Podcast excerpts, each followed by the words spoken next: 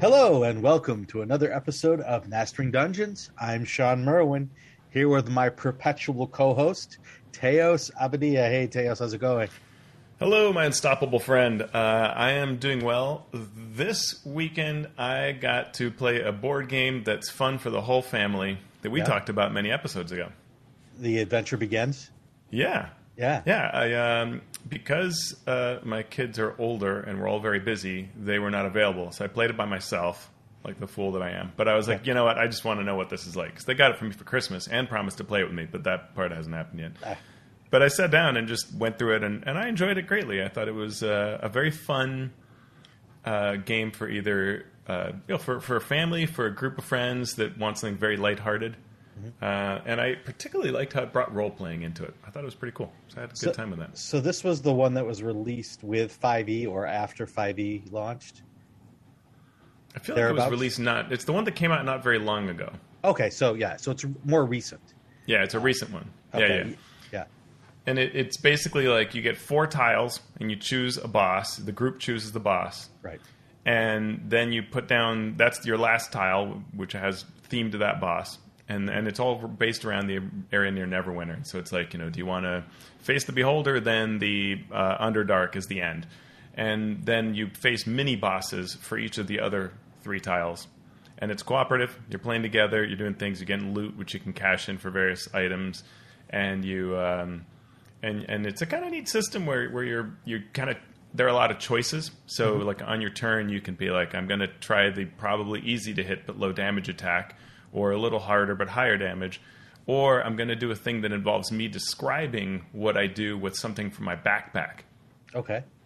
And so you can be like, I'm going to use my frying pan to, you know, hit the bugbear aside of the head.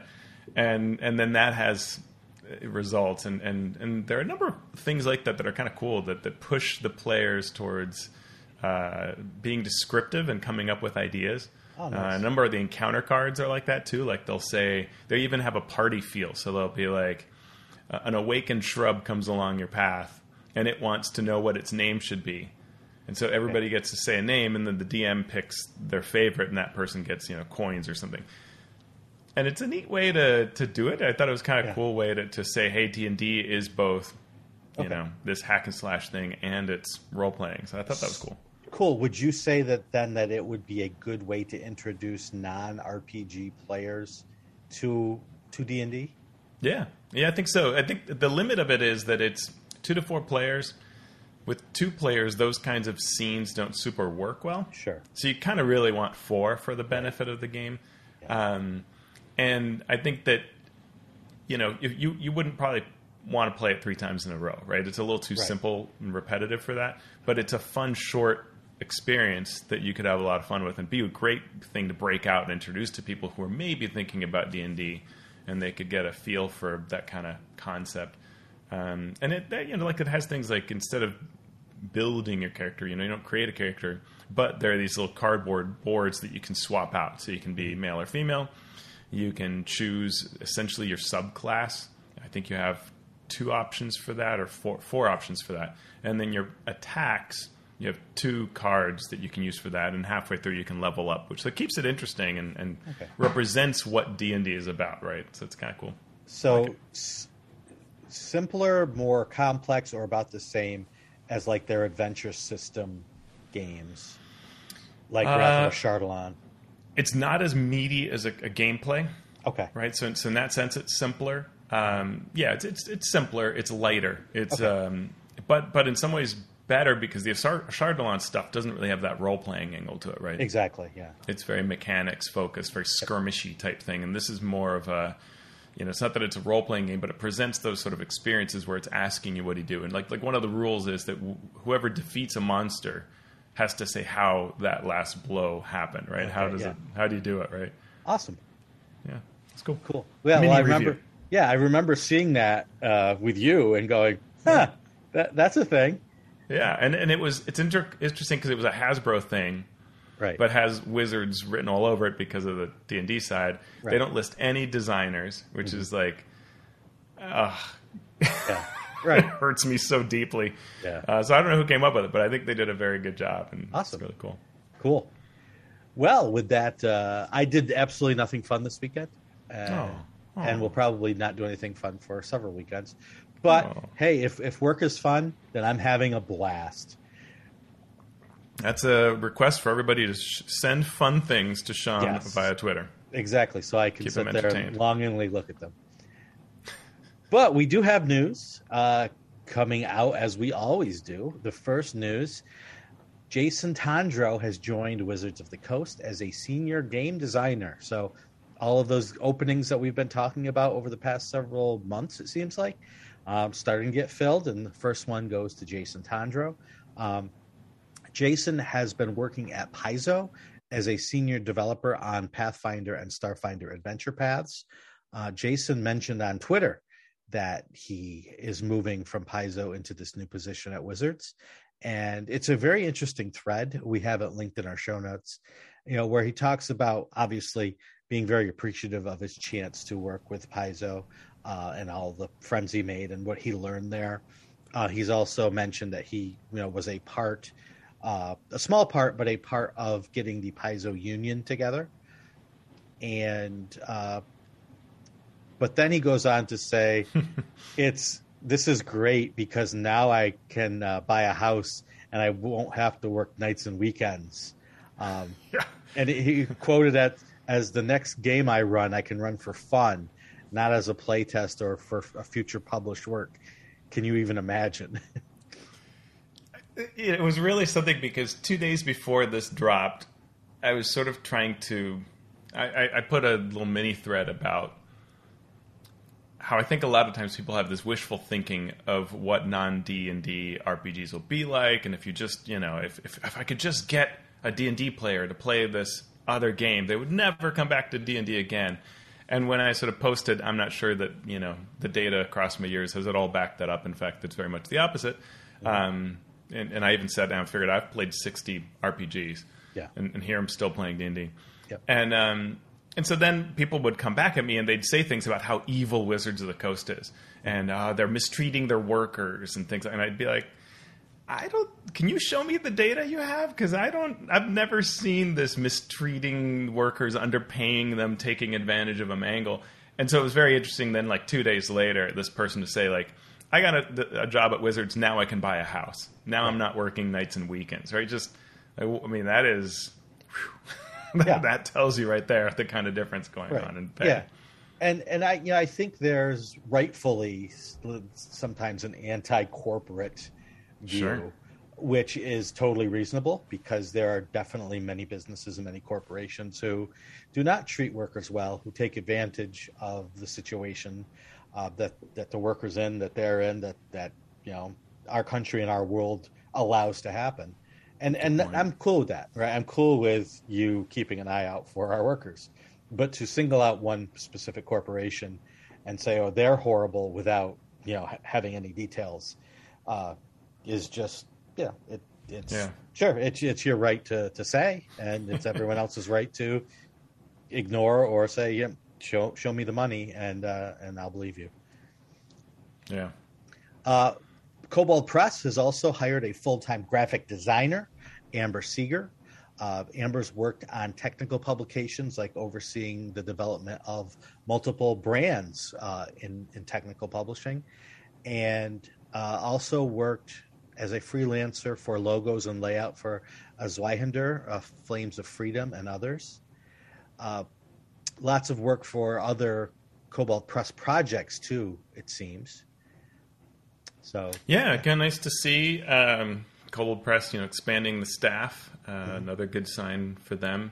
She'll be working on layout, social media graphics, V T T graphics, all sorts of uh, projects of that nature. Yeah. Um, but that's great. So congratulations yeah. to Amber, and, and looking yeah. forward to see how that Kobold Press uh, company continues to grow. Yeah, it's it's great to see R P G companies able to hire full-time people more and more, um, giving hope that there is a market and that there is a support for those companies that give them enough revenue to be able to hire more full-time people. Yeah. I mean, Kobold Press chose to, to stay on Kickstarter, and, and that financially was clearly a very wise platform choice because their latest has been, I think it's still running, but it, it's it's enormous. Right. Um, and, you know, probably their most successful to date, I believe. And, and so they're bringing in a lot of revenue with projects, which hopefully allows them to pay freelancers more, one hopes, and, and to do more hires like this. Yeah, it was Tome of Beasts three, right? Uh, was so. was their last project. We should have reported on it. Let's let's do that real quick. Tome of Beasts, I cannot spell, three. Beast uh, has one S. Okay. Uh, apparently has a capital E in Beasts as well. Uh, and uh, the Kickstarter. The Q is silent. Yes, exactly. Uh, and the Kickstarter is ended. It ended four days oh. ago. With um, nine thousand four hundred thirty-eight backers and a total pledge of seven hundred sixty-seven thousand dollars. Wow. So definitely, I think they said it's one of their, if not their best, and one of their uh, most yeah. funded Kickstarters, which is true of Monster Books. I know for mm-hmm. uh, the the Ghostfire Gaming Monster Book did did very well as well. So yeah. we we love our monsters. We uh, we D and D D Ms and players. It's so. True. Yeah, so good job, Kobold Press. Good luck, Amber. And uh, we will look forward to great things uh, from Kobold Press in the future.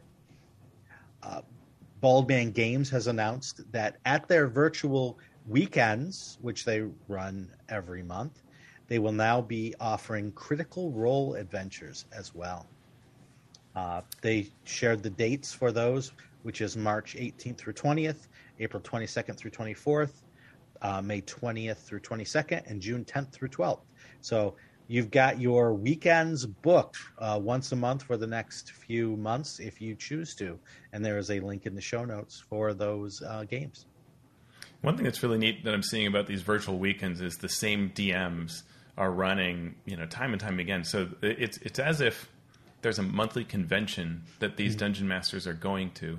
Yeah. For all kinds of random people, which is like the best way to become a great D M, right? Oh, yeah. Yeah. Different people every single month, several tables. Yeah. Um, so that's another benefit for you if you're like, oh, I wonder if I should jump into this. Like, you will mm-hmm. probably get really good D M experiences yeah. um, because these folks are running so many adventures so often.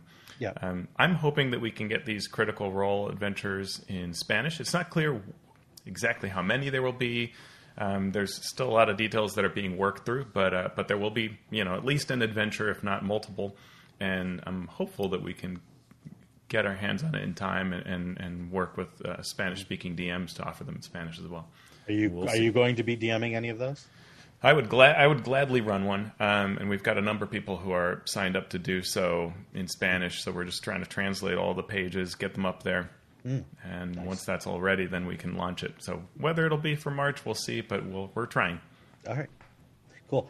And another thing that's great about these weekends is, well, if you're a forever D M and you never get a chance to play, here's your chance to play. Um, yeah. If you, if you're not great with online tools and you want to see how other people use them, this is a great way to go, you know, go play a game and maybe afterward ask the D M, hey, you know, you're using Roll twenty, you're using Fantasy Grounds, you know, whatever tool you're using. How can I best learn to use this? How did you learn? Uh, can you give me a couple of tips? And, you know, just like playing with other D Ms will help you become a better D M, playing with a D M online will help you become a better D M online if that is something that you uh, choose to do. Yeah, good point. Yep. Uh, Roll twenty has a new C E O. Ankit Lal, formerly at Google, is now the C E O of Roll twenty. Uh, Ankit did a an interview with Polygon. Lots of cool information came out of that. More than five million new users joined the platform since the pandemic. Wow. Doubling that number to ten thousand users since twenty twenty. Or ten million. Yeah. And uh, yeah, ten million. And, tw- and uh, three million users uh, were using it in two thousand eighteen. So you can wow. see that progression from three to five to ten uh, in just a few years. Uh, they have employees dedicated to users and others to publishers, so to hopefully help answer questions more quickly in the future. And this also speaks to the importance of publishing uh, for their revenue, to be able to get content up to sell on Roll twenty as opposed to elsewhere. I found that to be the most fascinating thing of this article to me. I mean, one is just the sheer size and growth, you know, doub- tripling their employees, they said, mm-hmm. but that they are really trying to align this along these, you know, two axes of users and publishers. Mm-hmm. And we've seen that recently, like their tweets are promoting different products. I think they're starting to realize like this can be a sizable revenue that they get out of cut of. So the more that they help promote other people's work, the mm-hmm. more that the people's work sells, and then they get their cut of the royalties. Um, so that's, that's a, a, an interesting model to see, because it, it, it could make, make the Roll twenty marketplace an even better place to be.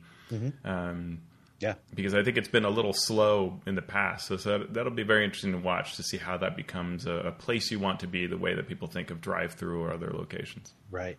And we mentioned last week or the week before that uh, Roll twenty was now offering better uh, support for G Ms to share their uh, compendium content with with their users. And uh, Bianca Bickford uh, uh, uh, corrected me. They you have they have always been able to do that. Now they're allowing it to be done offline as well, and that's sort of the big thing. Uh, that and, and we, we missed out on that aspect of it. So I wanted to thank uh, Bianca for yeah, for thanks. correcting me and and uh, getting the news straight there. Yeah, and they listed a number of different uh, benefits that they're adding um, from in a separate article from Morgan Buck, their chief technology officer. She shared how they've they used to have two servers, and, yeah. and it was all you know like. up or down. Now right. It dynamically grows to over one hundred fifty and adds capacity as it needs. There's going to be a dark mode, which of course streamers like because it doesn't give that harsh reflection back on your face. Um, immersive map and lighting features, things like doors and windows, an overhead layer that you can add, improved image layout and scaling to, uh, tools so you can get going faster.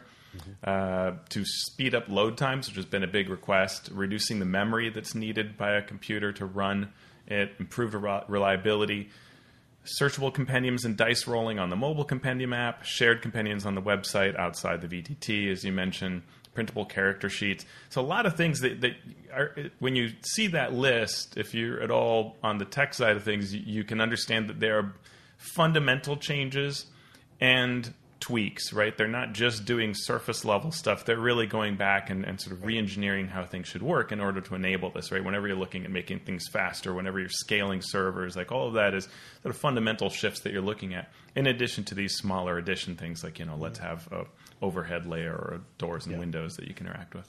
Right. And really this is like, previ- like I said previously for other news, this is important because what it shows is hopefully that the revenue is there to be able to improve, to get more revenue, to hire more people. Hopefully it's a growth uh, industry as a whole, yeah. and, and for Roll twenty in particular, to make these tools that are super easy to use and uh, you know fun and improve gaming for everyone involved.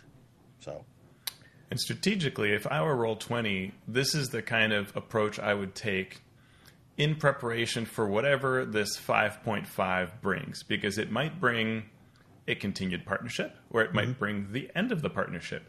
Right. And if it ends and that revenue is, is threatened in some way, then you want to be able to be have your customers so happy with what you are that yep. they remain with you, right?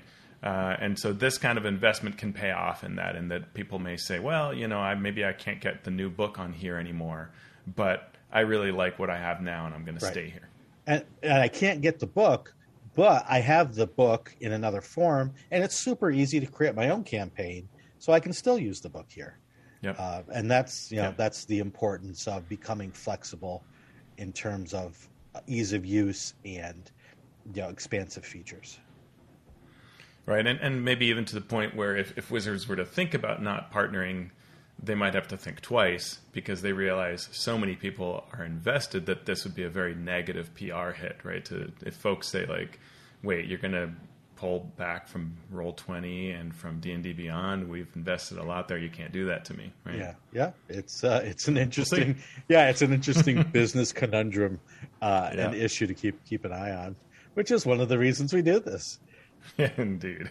All right, uh, Arcadia issue thirteen is now out with three new articles with of the quality that you've come to expect from M C D M and Arcadia. The first is called Group Maneuvers by Steve Fidler with art from Gustavo Pelissari. Uh, you want to describe that one? Yeah, yeah, that one's pretty fun. So it's it's the idea that you get uh, an, each character receives a number of maneuvers uh, up to their proficiency bonus. So you get sort of more as time goes on. When you level, you can swap them out. And you get to... Um, do these maneuvers often as reactions when something happens. So, um, y- you know, you, you're kind of concentrating fire on a foe, or you're dodging in, in reaction to something a friend did. Um, they're pretty neat. Like they're, they're fun, rewarding things. I, I don't know if personally I would want to have them all the time, unless if I was creating like a very like swashbuckler feel campaign, then this might really be super. I could see a number of one shots where these rules would just be unbelievably great. Like right. Really fun for a convention experience. You know, here are these extra powers, you know, use them.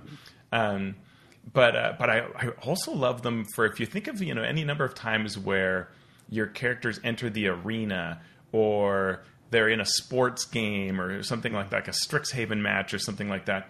These kinds of things would be great to represent the teamwork that you're doing together. Mm-hmm. Um, and it's not just characters. Monsters get to use them too. Um, and those are pretty fun. I like how some of those work. In fact, as a D M, I would for sure use have these in my back pocket all the time to use. Yeah. Cool. The second article is Monsters of Wonderland by Kat Kruger with art from Henrik Rosenberg. And these are monsters and creatures inspired by the works of Lewis Carroll. So for all of your Alice in Wonderland, uh, Bandersnatch, Through and, the Looking yeah. Glass, yeah, Bandersnatch, the Hagmoth, the Mome Rat, the Snark, uh, all come to life in stat blocks. And yeah, the third article cool. is uh, Poor Undead Souls by Mario Ortegon, and art from Alyssa Serio and Faisal Fikri. Uh, what was this one about? Yeah, pretty neat. Uh, this is different types of ghosts, uh, and it, it looks at a really nice look at sort of what is their story and how does that come out uh, to to heighten the tale of of encountering them. Um, and so there are just a lot of different um, backgrounds to these ghosts, and and then they, you get traits that you can apply Um, to the ghosts themselves based on this path that you've chosen, the jubilant, the restless, the lost mother, the devoted. Uh, and they seem to be drawn from, from a number of, of movies and fiction. Like the article starts with a quote by Guillermo del Toro uh, mm-hmm. from The Devil's Backbone. So really, yeah, it's a great, great article, and nice to see Mario Ortegon back again for another uh, Arcadia article. Kat Kruger, I mean, Steve Fidler, who may be somebody that you know through layout that he does for like D M's Guild. And so just great to see the, the kind of people that Arcadia brings in. And even the, the editorial, which is by James Intricasso, of course, uh, is great, where he talks about um, providing content warnings and how they go about it and why it's important. Just uh, start to finish, always a pleasure to read through Arcadia. Yep. Uh, There are new Dark Sun releases. This this is right in your wheelhouse, Mister Abadia. So uh, what's what's going on with the new old Dark Sun release? I mean, this is it makes me laugh because I used to be part of this Dark Sun list server back when that was how the internet communicated. And we would come up with project ideas, and it would take us literally forever to do things, and, and, and to, to the point where nothing would ever come out. Mm-hmm. Um, and this is a project that has been in the making for twenty years.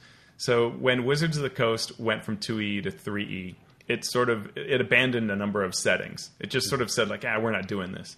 And they actually went so far as to say, you know what, let's give Athas dot org the right to be like the Dark Sun website. And let's even give them old files of ours. Have at it, do whatever you want with it. Wow. Which is kind of unheard of in these days. Yeah. Uh, but they did that. And so the volunteers have been working on that stuff slowly but surely. They put out a monster book uh, Terrors of the Deadlands, and now this is the setting book that goes with that. And these are all based on Timothy Brown and others writing up uh, kind of the shell of a project that never became an actual product. Mm-hmm. Um, so this covers this enormous obsidian plains. It's a huge area of land, and all of where everybody there is undead and tells their stories and how this land came to be and all of that. There, most of it is just material that you can use. It's setting uh, version independent, but where there are rules materials, it's three point five. Okay. Um, so, you know, that may or may not work for you, but it's not a big deal because most of it is really about the super cool ideas that are inside of it. Okay. So basically it's been working on, it's been worked on for so long that it's three point five uh, version stuff, but it's coming out now. I know. Yeah. So, well, I mean, that's, and, and yeah. there are like two more books that they're working on off of this series, which is yeah. just hilarious. Well, I mean, it, what it shows is the dedication to, of these fans yeah. right, to, to get this done and get this out into people's hands who might want this background. It's been said that Athas dot org is the reason there was a Dark Sun four E, and that's been right. said by people at Wizards, right? That they just right. proved to Wizards internally there is an audience out there. There mm-hmm. is love for it. And, and and that led to, you know, that was one of the reasons Dark Sun was chosen for four E. So, so it yeah. just underscores how important it is to have rabid fans like this who, who make their presence known and do things like this. Yep. So good work, everyone who had a hand in bringing out that new release, that new old release. uh, now, uh, a new new release is from Andrew Bishkinskyi. You might remember Andrew as the winner of the D M's challenge that Wizards of the Coast ran online. Uh, Andrew has released an adventure called The Dragon Witch of Rashemen. It is an adventure designed for three to six characters of level seven, with characters leveling up to eighth halfway through the adventure. It is supposed to run between twelve and eighteen hours. Uh, yeah, I opened this thinking, oh, okay, let's take a look at it. Oh, this is big yeah. and awesomely laid out, really pretty, uh, gorgeous art, and uh, the cover is amazing. I love Rashemen. I once wrote mm-hmm. on a project for you, uh, mm-hmm. a, a Living Forgotten Realms adventure that dealt with the witches of Rashemen, and so I, I love that. And in fact, it, one of the first things that made me smile is that Joe Rasso is an editor, and he wrote the guide to Rashemen that's yep. uh, also on the D M's Guild. Yeah, so, yeah, so, but I have not gone through all of this. I just quickly yeah. paged through it. It looks really fantastic. Yeah, it's eighty-seven pages. And, I mean, you know, a good portion of that's obviously adventure, but there's handouts and maps and monsters and backgrounds and, and all sorts of things. So, you know, it's a full-service adventure plus. Um, it deals with the uh, the Wicklaren, who, who are sort of the witches of Rashemen, uh and a Waterdavian scholar who sent an expedition to search some of the ruins. And then an, a dragon is sighted on the border. So all of that comes together to form this uh, quite lengthy and definitely uh, meaty adventure. Yeah, I, I would highly recommend picking this up. Uh, also because Andrew has been... Uh, writing for quite some time, won the D M's challenge. Uh, so if someone like Andrew can't make it on the D M's Guild, I'm not sure who should. So right. this is definitely something I'd encourage people to to throw their dollars at and support uh, yep. because it's it's really good work. And yeah, you get all these maps that you can use on your virtual tabletop. It's this is really cool. Yep, good good stuff, good solid product. So uh, give it a try and let us know what you think. Uh, in the no longer with us category, the Wizards archive server is no more. I saw this, uh, David Hartledge, D M David, uh, put this up on Twitter over the weekend, and I heard taps playing in the background. So the, the, the story is D and D has maintained an archive holding old web pages from even before a fifth edition during the D and D Next uh, stages when they were putting out thoughts about, you know, what the next edition would look like, some of their design philosophies and so on. Uh, so there were design notes, even going back to like how thirty or how three E was developed. And uh, so they're gone. And I have to admit that I referenced them more than once over the last few years as I was, you know, think coming up with ideas or doing a, a lesson on, you know, game design, I would go back and take a look. And so I'm sad to see them go. Thankfully, we have the old Wayback Machine uh, that that might save us. Yeah, and we've added a few links in the show notes that um, provide um, kind of starting points you can use to try to pick up various pieces. So, like, one of them is a a, a link through the Wayback Machine to the different legends and lore articles that were written um, during the D and D Next playtest by Mike Merles and others.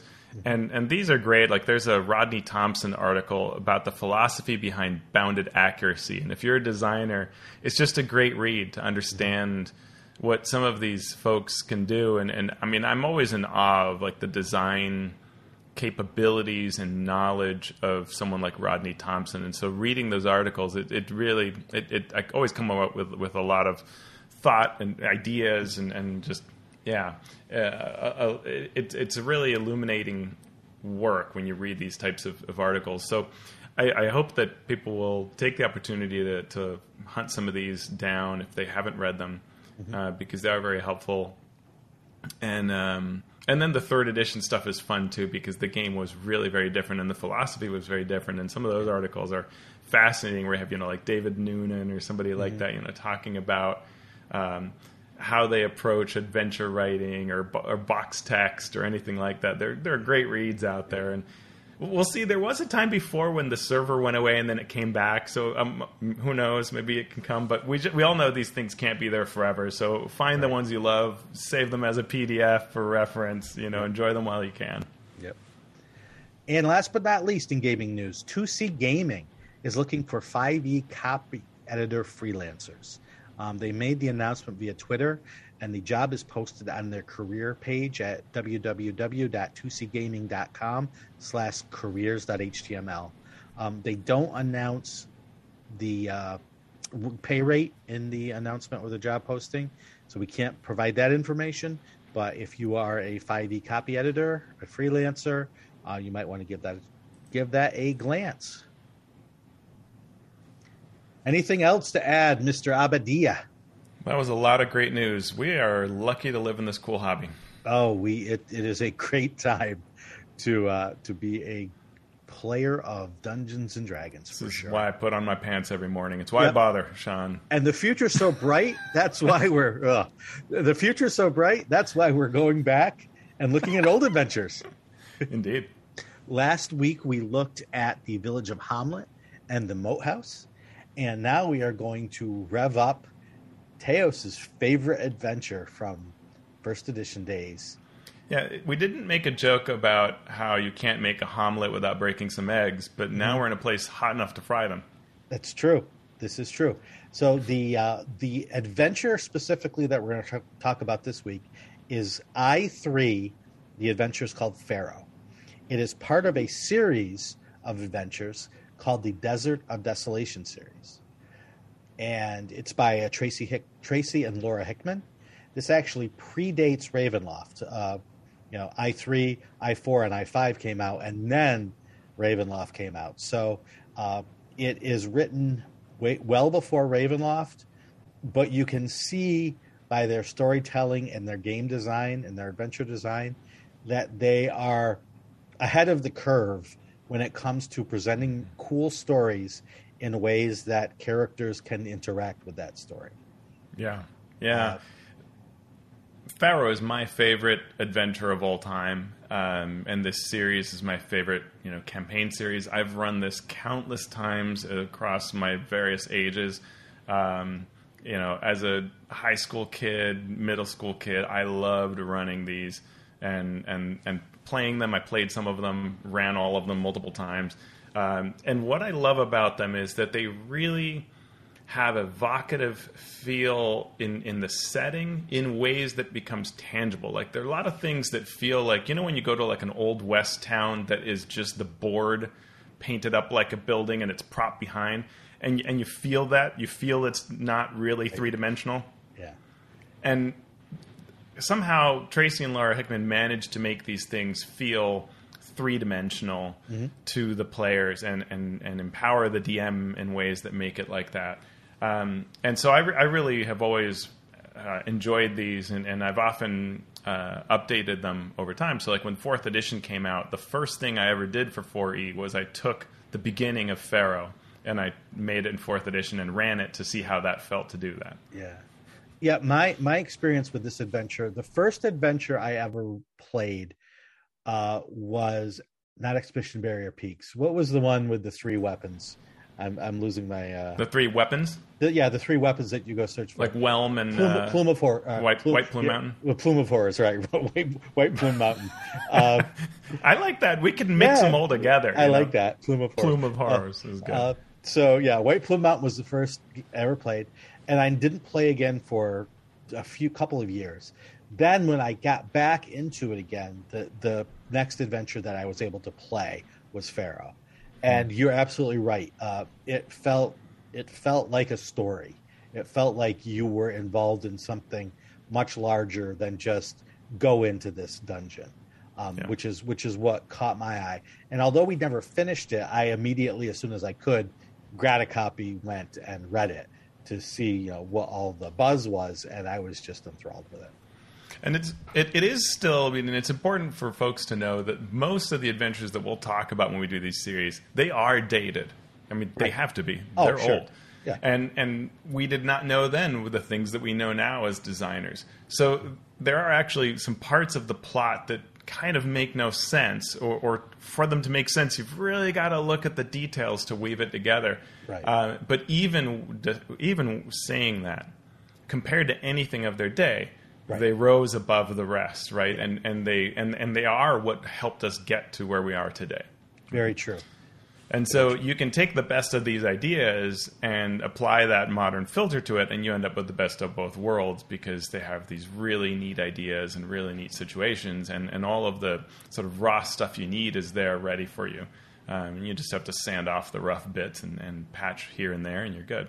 Yep. Yeah. And this is one of the first adventures I can remember where it is meant to be part of an ongoing series. So there are things mentioned in the adventure that don't come into play in that adventure, but it will be important in the, the follow-up adventures. And that's a rarity, because a lot of times the way the production writing schedule worked back at T S R, it might be an entirely different crew writing the next one. Right. And and what they chose to see as important from part one to part two would be really just anybody's guess. And this is a case where it really does all add up. Again, it might be a little hard to read, but it is all there. The idea of these star gems and what they do was something that was planned from the beginning, and or at least they use all the pieces from the beginning to all the way to the end. Right. So could you give me a very high-level summary of what Pharaoh is about and what the entire trilogy is about? Yeah, so this is all about an ancient prophecy around a cursed area of a desert land. And um, the uh, the land was once fertile and green. It fell apart, and now it's cursed and terrible, uh, and it, it, even growing, becoming worse. Um, and you are thrust as adventurers out into this land to deal with this curse. You must explore the pharaoh Amun-Re's tomb, which is an immense pyramid with a trap-filled interior. And then in later adventures, you realize that one of the first things you probably did was release an Ifriti. And this is part of the prophecy, and the Ifriti is getting ready to destroy all of the land, uh, along with an army of dangerous cultists. And you travel through old cultist-ridden ruins and to a sea of glass, which is a super cool area, to a tower frozen in time and beyond to uh, reverse this uh, curse, uh, stop the Ifriti, and find why... why these star gems were of import. Mm-hmm. Um, the answer may astound you and maybe leave you a little surprised. Really? That's it? Okay. But um, it, it has a little bit of a gotcha element, or, or not gotcha, but sort of like a, you know, the answer is you needed to wake me up to to, to end the threat with a wave of my finger. Right. Um, that isn't as climactic as you'd like it to be, uh, but it's very much in light with sort of eighties storytelling. Sure. Yeah. Well, the adventure itself is thirty-two pages long. Um, it's for six to eight characters of levels five to seven. And you may say six to eight, wow, that's a lot. That actually wasn't a lot compared to what some of the adventures were like from from eight to twelve, or you know, yeah. they expected a lot of players sometimes. So in that sense, it's sort of actually less characters than than uh, uh, other adventures claim to be able to support. So the introduction is actually kind of interesting slash silly, uh, but uh, yeah, go, you, I mean, you go ahead and give the intro, and I'll give my. So no, no adventure has done what this adventure boldly does, right. where it says that you're in trouble because you short-sheeted the wizard's bed and did petty pranks on their room. Right. And reading it, it's kind of hard to tell whether you're falsely accused or the assumption and, and statement is, no, your characters did this. But right. that's why you're being thrown into the desert to deal with this. Yeah. So to to get rid of the details and just to say what's the crux of the of the adventure, it is you are being sent into this desert from a land to the north. So essentially the desert is south of these mountains. You are from a land north of the mountains that is not desert. And you are being sent through the mountains into the desert uh, by the king of the land. And you are, whether rightly or wrongly, being accused of something. And, and I think in later it, later adventures, it, it, it makes it, or it states that you were wrongly accused. But I yeah. think the beginning one, yeah. it's not entirely clear from the read. Because it starts with the the uh, the herald of the king reading a pronouncement about you. And, and you wake up yeah, surrounded by soldiers. Right. Basically, the the pronouncement, and you, it's like read aloud text. The pronouncement says, there are bandits that are coming from the south and, you know, pillaging our villages. And, oh, by the way, you have been accused of doing, you know, these tr- pranks to this wizard. So, therefore, you are being sent south. Now, when I read it, I thought it was... you are being accused of being the bandits. Uh, and and that actually made sense, because then it goes into the silliness of it, right? So it's like, you you are the bandits that have been uh, been doing wrong. Oh, and you're also accused of short-sheeting the, the wizard's bed and leaving a uh, female companion in his tent when... he was bringing back another female companion and yelling ensued, right? All this sort of goofiness. And so the, to me, it worked because it's like, you are a bandit. Oh, and you're also all these. Or- so it's like you're realizing, oh, we're being wrongfully accused and sent off by the king in order to do a job for him. Uh, and so you can obviously tweak you can that. You could play it that way. You could tweak the beginning in all sorts of ways to make it work for whatever story Uh, you're trying to tell, or whatever group that you're running it for. It could be this pronouncement, and then the herald says, oh, and by the way, you know, the king thanks you for this doing this. Here's some money.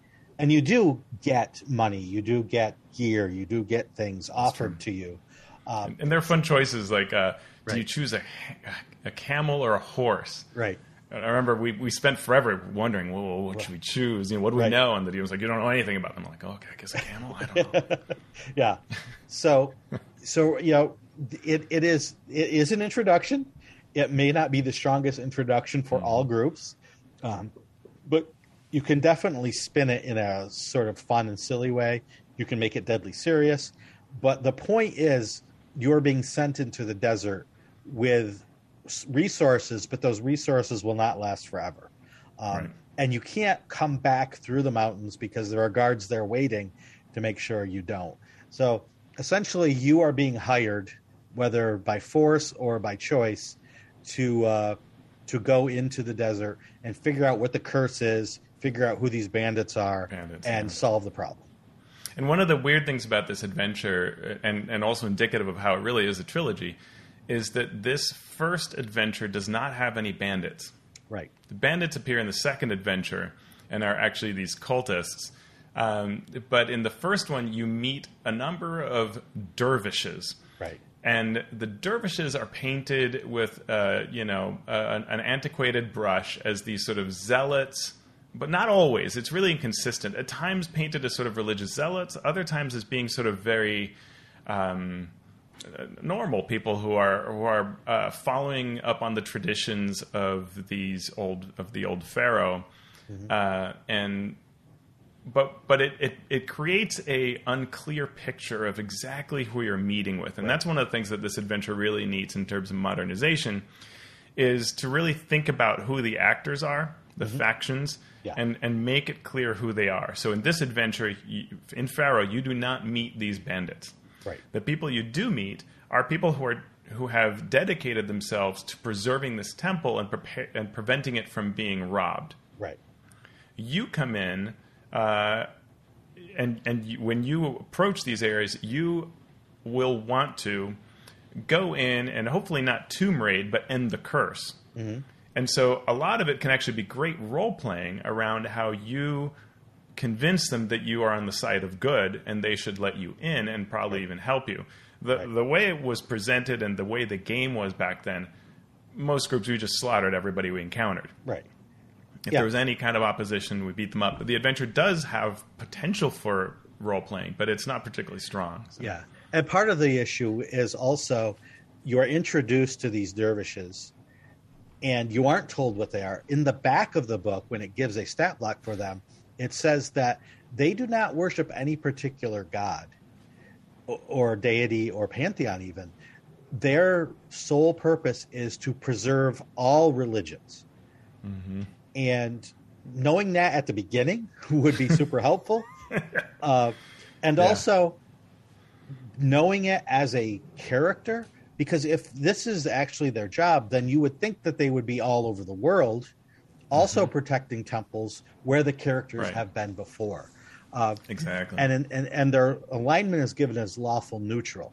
And so, as Teo said, it's sort of like a role-playing a role-playing challenge, if you will, because they're not evil. They're not good. They are just there to follow a very strict law. And so to paint them as one way or another sort of taints the character's choices. Mm-hmm. Right? If they're presented as evil right away, then it's just going to be going and slaughter them. And so, especially when the yeah. first room, they're going to be like, you know, invaders, despoilers of the temple, and they're going to attack right. you, because that's sort of their, their, you know, this sort of zealotry paintbrush that they, that's used. But what it means is if you modernize this, the adventure is even better than it was before, because right. now you have this complexity there and, and the this interesting piece where you have to, at various points, explain yourself to these groups and win them over, and then they can actually tell you a lot. And, and there are places like in, in one of the early temples where they'll say like, yeah, our leader went into this urn of fire and has never returned. And that's a right. really important clue, because you could walk around aimlessly trying to figure out where the secret door is. And right. this helps you get that. Yep, for sure. So, you know, it's, uh, it, it's, it's a problematic, uh, introduction as written, but you can easily fix it in a lot of different ways. Uh, the adventure is also meant to highlight exploration. Mm-hmm. Uh, so the beginning of it is wandering through the desert.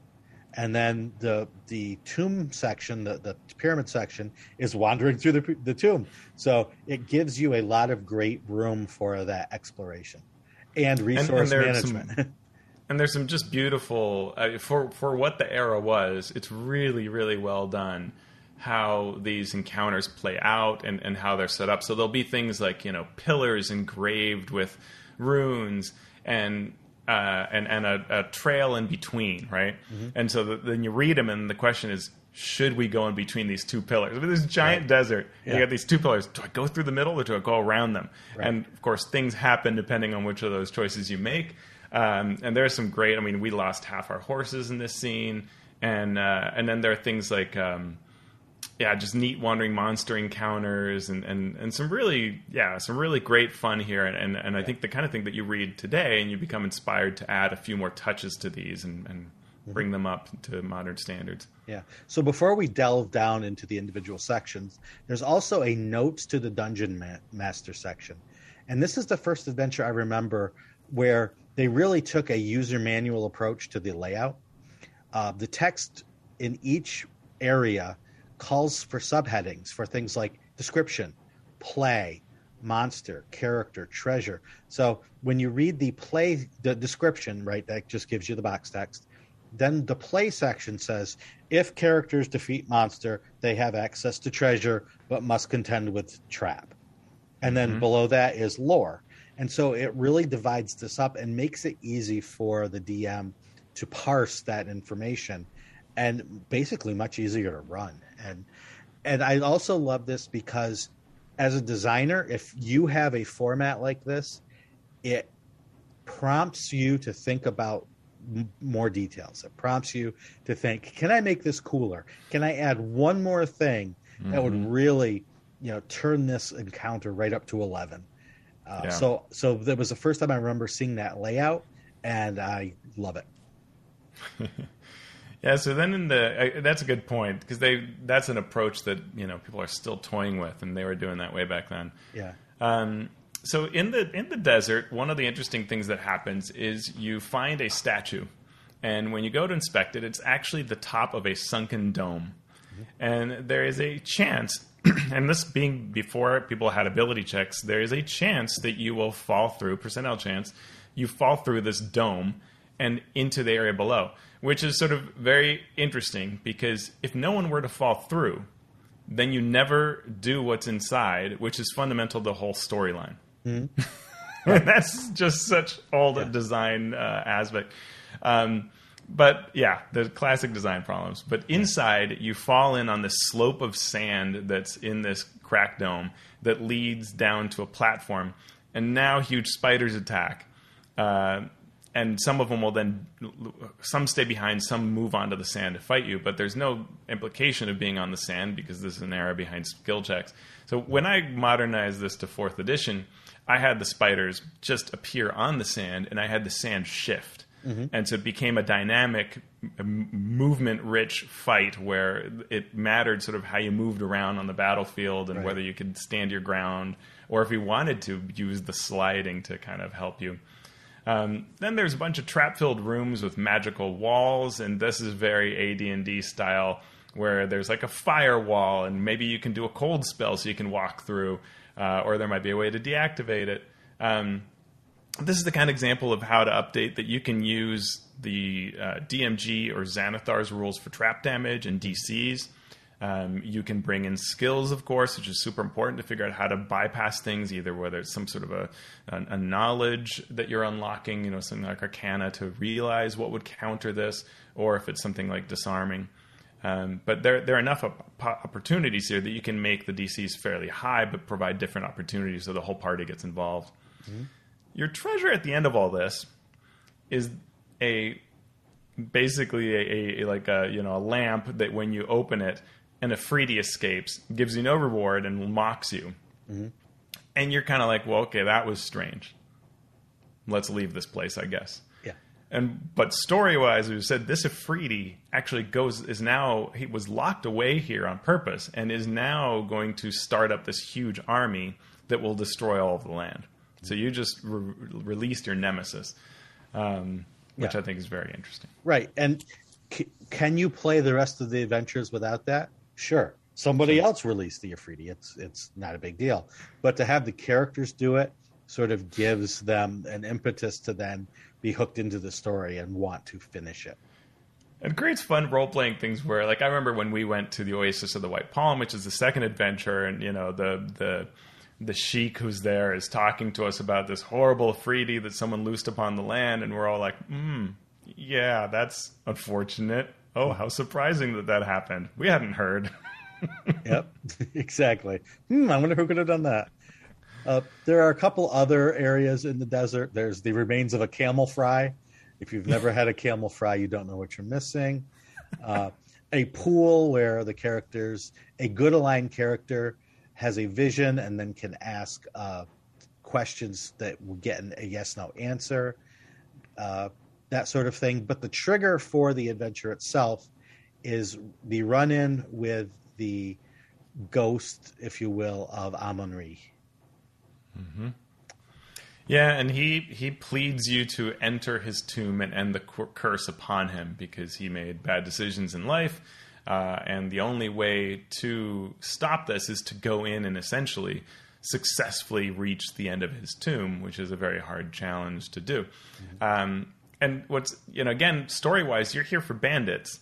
There's nothing here about bandits. Right. But now you've got another hook that stopped you, which is this ghost. And so that's that's sort of the switch plot-wise that you have to be aware of and, and maneuver in to make this important. Right. Uh, and and that maybe this, you know, it's unclear what impact this has at all on bandits or the Afridi, but you, you feel like you should. And the reality is it's actually hugely important uh, because there are these star gems that are in, uh, you, you get one in, I, I believe, in the Sunken City, yeah. and then there's one in the tomb, one or two. And you must get all three eventually. I think the third one's in the second module. And you, you must get all three in order to carry out whatever this prophecy is. And you don't super know that initially, but that's important to sort of start heading them in that direction. Yep, and that's why it's important before this even starts, before the characters even go into the desert, when they're still dealing with the king and the king's herald, to emphasize this curse, that this desert is continually expanding, and that people are worried that it may cross the mountains and start affecting the lands to the yeah. north. Then it's like, oh, the curse. Okay, we know about this curse. We need to try to end it. Yeah, I think that's important. Establishing the curse up front then then gives it a dual purpose and makes it rich. And in fact, you could even say, like, you know, maybe the curse and the bandits are related, right? And having that up front makes it more interesting.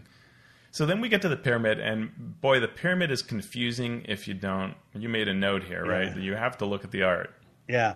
The I, I was reading the very first box text where you see the pyramid for the first time, and it's it's all feet. You know, it's seven hundred fifty-four square feet at the base, rising to seven hundred feet. It's got four surfaces. It's the wall surrounding it is five feet wide and twenty feet tall. And I'm like, five feet wide? That's the real. Oh, they mean five feet deep. Not five feet wide, because yeah. that's a, just a that's a very small wall. Uh, if it's five feet wide and twenty feet tall, you could just walk and, around that bad boy. Um, and there's some great research that took place here, because this pyramid does resemble, you know, the ones right. in, in Egypt, where you often had something out front. So it's not just the four-sided pyramid; right. it is uh, also a wall around it. Mm-hmm. And connected to that wall is this temple. So the first thing you go in is this temple. And if you if you look at the map, you have to kind of combine them looking at the map with reading it to right. realize there's an outside temple mm-hmm. that then connects through a passageway to the outside of the one side of the pyramid, where there's now a steps going up and a tunnel going in. Correct. And so you've got to go through the temple, unless you're going to salt the wall or something like that. You've got to go through the temple to get into the pyramid itself. Yep. And uh, yeah, so that was just one note. The other thing, as as I read through the pyramid, so just overall, um, there are a lot of places in there where there's just a trap in a room. And the trap will do like two d twelve damage. And that's it. That's all it does. And for first edition, that could be a big deal, because it was so hard to regain hit points yeah. and resources were so important. For fifth edition, that could, you know, one short rest and that goes away, even if you hit everybody in the party with it. Uh, yeah. So you may have to adjust things like that to either ramp up the damage to make it something that is a threat, or combine it with something else uh, to to make it more than just sort of a funny story or an annoyance. Right. That's a good point. Yeah, you can always uh, consider also some sort of time lapse that prevent, or something that prevents them from re from um, healing. Mm-hmm. So if on this level they find that, you know, uh, they cannot take a short rest, right, right, then that will change how they experienced a particular level. Or mm-hmm. if their healing were to work differently, you know, then that would heighten things. So you can always think about those sorts of trips, tricks when you're um, updating these kinds of situations. Mm-hmm. Or, as Sean said, you add more punch to the hit so that the hit means more, and it really is dwindling resources. Mm-hmm. Um, yeah, and then the first level ends in... So you get past this temple, and hopefully our, that's more role-playing than slaughter. Yeah. Uh, and you and you learn a little bit about what's going on in, in the pyramid. Um And how difficult it is to get through it, and that there are, in fact, some some people in there, including some raiders that are in there. So there are the actual, who are, I guess, cultists. Um, but but it's hard to tell when someone's from which camp. Um, and so you have to think through that as you're DMing this. Um, so you get into this, what's called, the, the map labels it the plundered tomb, which is a false tomb. Mm-hmm. And... when you reach the end with an already open and uh, pilfered sarcophagus, there is no obvious secret door in that room. Right. And in fact, the secret door to get to it is way back earlier in that same level. Yep. Kind of far enough back that you wouldn't expect it, past all the secret doors. It's not even where you'd think. Right. So that can throw you off because I think most players think, well, I, you know, if I've gone through two secret doors, somewhere in there is, is where right. I need to find it. And instead, it's way back where you might have discounted. In fact, you might have had a role-playing encounter in this particular place, and that's yeah. that whole fire thing that I was talking about. Yeah. So that's where the role-playing really does matter. If you skip past that, you, you may not have what you need to go back. You may never think to go into this burning urn. Yeah, so Th- that's that's a just a symptom of a larger problem uh, with a lot of adventures of this era, which is sort of trying to trick the players into not finishing the adventure. Right? The Tomb of Horrors had that. Mm-hmm. Um, but there's also a lot of places where, uh, well, like Teo said, you had a percentage chance of not even finding this cool thing that happens in the desert. Uh, you have a thirty percent chance to read the writing on the walls in here. Uh, some of it etched into the, the actual walls, some of it, I think, graffiti. But it's like every room, you have a thirty percent chance to read the writing. Just let them read the writing, right? It's cool stuff.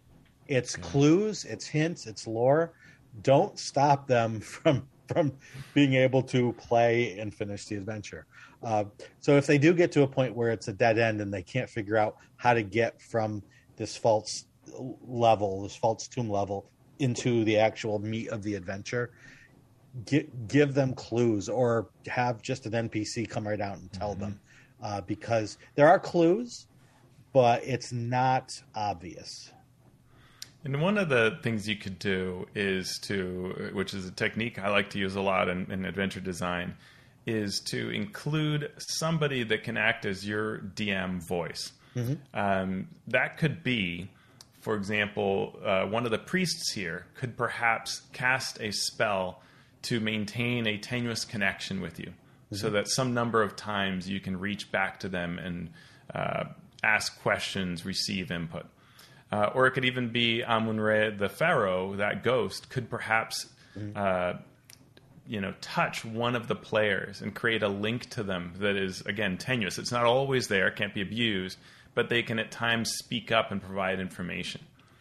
That can help you then have a way to nudge players through these kinds of experiences. Yep. That would save them from do- searching the twelve rooms of the false tomb level and then, you know, finding dust yeah. and, and a few coins and then being done. And the other thing is you have uh, a number of divination spells in the game. And a lot of times as D Ms, we're sort of set up to say no to them. It's almost like the way we feel like we must uh, act because it can damage things. But in adventures like this, where there are so many choices and choices can paralyze us or, or create bad, boring play where we endlessly search twelve rooms, uh, this is where you want them to really work, right? And reward players for casting those. Yeah. So we're at a point now, Teos, where we could talk about each of the levels. Or we could mm-hmm. wait till next week and really dig in. Did you have Yeah, maybe preference? We dig in and, and cover the, the levels next week. We will do that then. So come back next week for our... The True Tomb. Yes, our uh, continuation of the look at Pharaoh, where we will dig in and maybe even, you know, talk some five E conversion as well. Cool. Awesome. Thank you all for listening. I hope you enjoyed this episode of Mastering Dungeons. And thank you to our patrons who give us a little bit each month to keep us going. If you would like to support the show by become a, by becoming a patron, you can go to patreon.com slash MMP.